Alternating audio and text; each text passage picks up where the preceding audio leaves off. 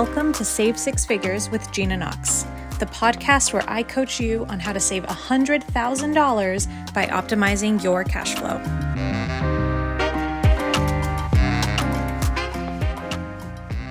Hello, savers, and welcome back to the podcast. Welcome back to the Secrets of a Trust Fund Baby series. I'm in love with this series already. It has been so fun for me to just kind of go behind the scenes on some niche knowledge that lots of people don't talk about. So, anyways, today, to add on to the series, we're going to be talking about college funds and tax strategy. So, if you have kids or if you have kids in your life who you want to help out financially, this one is for you. This one is so good. Okay, so let's jump in. Let's talk about it. Oftentimes, what I hear when people talk about saving for kids' colleges, I think people think that it's just like saving in a savings account. Like, okay, I'm going to open a savings account for my kid and I'm going to put money into it so that they can go to college. And although that is lovely and a fine strategy, it's just not the best strategy, in my opinion. It's kind of a slow strategy and it's also the most expensive strategy.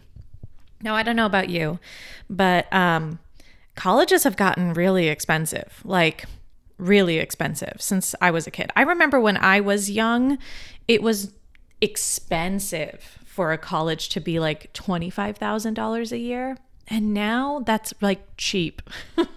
like college is like $60,000 a year now.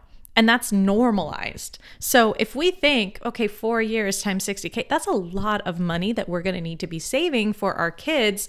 And like I said, saving it is the slowest way to building up a college fund. Now, I'm going to talk about college funds first, and then I'm also going to talk about kids' retirement funds because we can do both. But let's talk about college funds first. So, there is this fancy account. It's called a 529 plan. Every, I think every state has them. And it's basically just an account that you open for your kid. So you open a 529 plan and you put, let's say you put $10,000 in there, the special thing about a 529 plan is is you can invest your kids' college fund in the stock market so that it can grow. And then when you go to take the money out to pay for college, you don't have to pay taxes on the gains, which, by the way, could save you over $10,000 in taxes alone which is amazing. It's kind of like, it's the similar idea as a Roth IRA, where you put money in, you let it grow, and then when you take it out, you don't take, pay taxes on it. So it's very similar mechanics to a Roth IRA, but it's specific for kids' colleges. Now, there are some restrictions, right? Like I think they have to go to an accredited not university, but an accredited institution. There's lots of different meanings, though. It doesn't just have to be a college or a university. I think lots of trade schools also qualify. I think you can also use the money, like, there's a whole list, by the way, that you can look up on the internet, but you can use the money for room and board, for materials, for books. So there's lots of different types of uses for the money. And then if your kid decides not to go to college, which is a huge like worry a lot of parents have, right? They're like, oh my God, I'm going to put this money into this account and then my kid's not even going to want to go to college. If that happens, you can transfer the account to another family member. It doesn't just have to be another kid. You could transfer the account into your name and use that money to go to grad school, into your spouse's name. I think there are limits on who you can transfer it to, but if that happens as well, you there are ways to get the money out. And then if worse, worse, worse comes to worse, and you just no one wants to go to college and use that money, all you have to do is pay a 10% penalty to take the money out. So, let me pull up my calculator and let me show you the magic of these accounts. Okay, so I just plugged in some numbers. Let's assume that you have a newborn. So they're zero years old and you have 18 years for the money to grow. So you let it grow for 18 years. And let's say on their birthday, you put $10,000 into their 529 plan, invest it in the stock market, and then you never touch it again. Like you don't invest anything else. You just put $10,000 one time, nothing else. By the time they're 18, that account will roughly be worth $61,456.64. That is the magic of compound interest.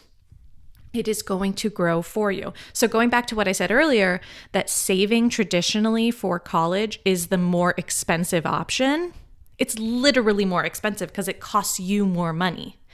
In this scenario, I put $10,000 when the baby was born. I didn't put anything else and then it's worth 61. Now you may say, "Okay, Gina, but like 61,000 is probably not enough to cover college." And to that I would say, "Yeah, you're probably right." So, what if we added every additional year, so on their first birthday, second birthday, third birthday, so on, just $1,000 a year more?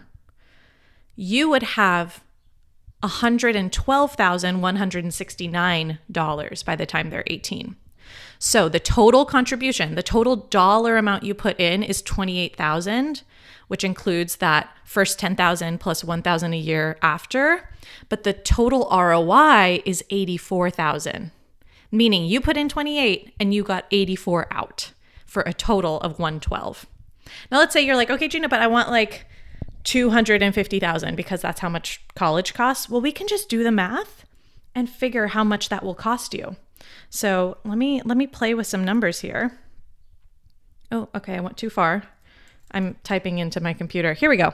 If I put 10,000 when they're born and 4,000 every year after, then I end with 264 308. So a little bit over 250k. So my total contribution over 18 years is $82,000. And the total ROI, meaning how much money I made just from investing it, is $182,000 for a total of 264.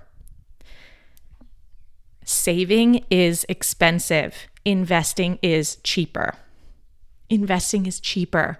And we can play this. I'm using my freedom calculator to do these calculations, which you will get inside of Seven Figure Wealth we can sit down and play with these numbers to find something that works for you, right? Let's say your kid isn't zero. Let's say your kid is already five. We can play with that scenario. We can play with contributing more money today. Let's say we put $40,000 in today and less money every year after. We can just play until we find a plan that works for you.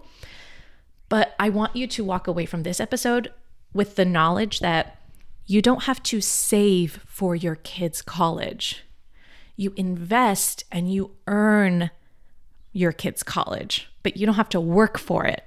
Saving is the expensive route, okay? And it doesn't matter how old your kid is, we can start this now. Now, let's say you're like, okay, Gina, 529 plan's cool, don't have to pay for the taxes, all this cool stuff, but like, I don't want to send my kid to college. I would rather just leave them with a trust or something that my husband and I have done, and we're going to talk about this in a later episode, is funding your kids' retirement. We use the same calculations, we just don't put the end date at 18. We put the end date at whatever age. So if I were to do the same thing, my kid is just born, I put $10,000 into account for them, and then I put $0 ever again.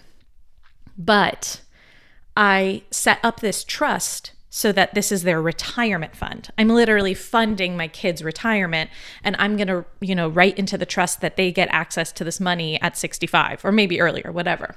If I put $10,000 in today and I said this kid is going to use this money when they're 65 and I put zero extra dollars in, this is going to blow your mind. The account is going to be worth roughly 7 million $40,598.36. Did that sink in?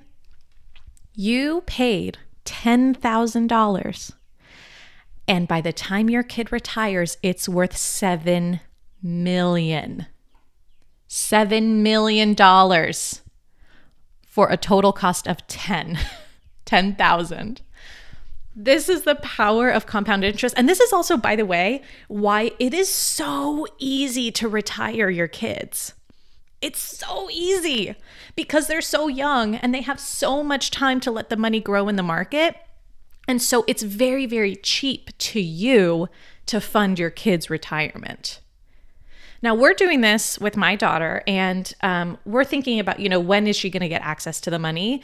And we're having that conversation. So this also becomes, you know, a family decision conversation that you're going to have with the other decision makers in your kid's life. But damn, it is so cheap. It is so cheap, and it's so easy. It doesn't require any labor.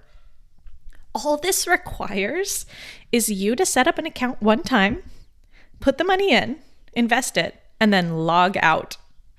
Literally just log out. I think one of the biggest misconceptions is that, like, oh, this takes a lot of work, right? And I have to pick the stocks and I have to pick the investments, and it's like going to take a lot of administrative time. If you're a parent, you already have enough administrative burden you already have to do all the doctor's appointments and the PTA and the field trips and the half day pickup. Like, there's already enough administrative burden on parents. This is not one of them. This is just easy money.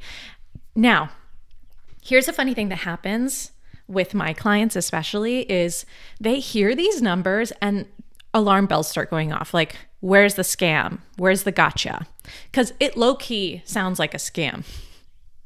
But once you understand literally how the stock market works and you understand why this happens, you understand that it's not a scam. You're not going to lose it all. And it's mathematically probable, right?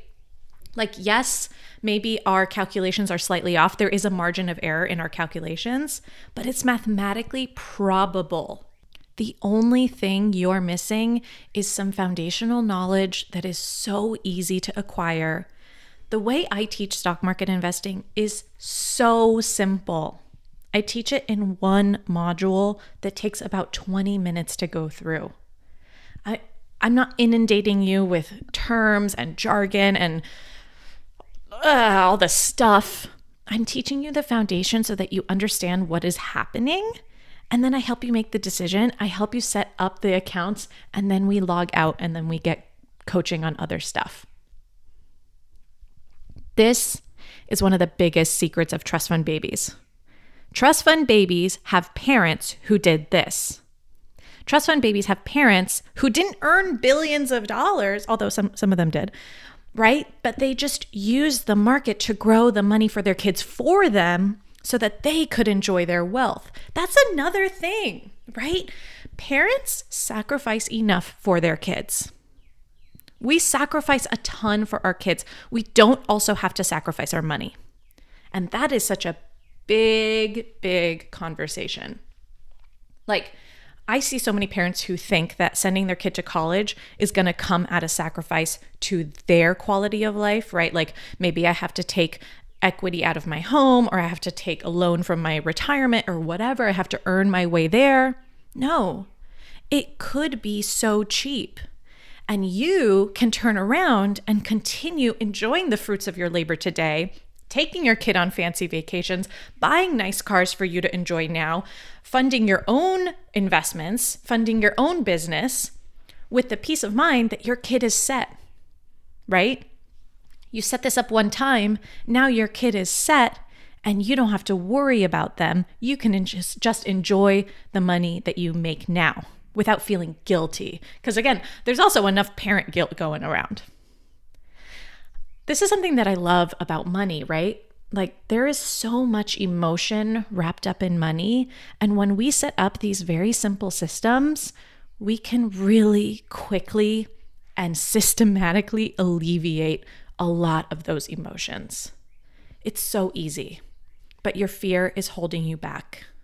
And we need to coach you through it because it could be so cheap. You don't have to save your way to your kids' college fund, you can let the market grow your money for you.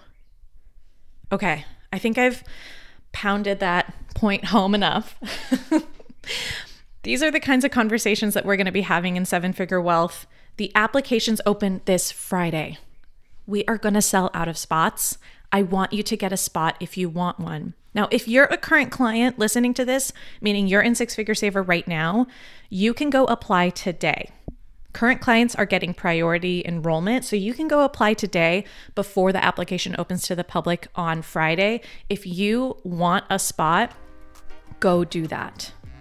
If you're listening to this and you're not a current client, make sure to get on our waitlist and apply the day our application goes live for your best shot at getting a seat. Okay?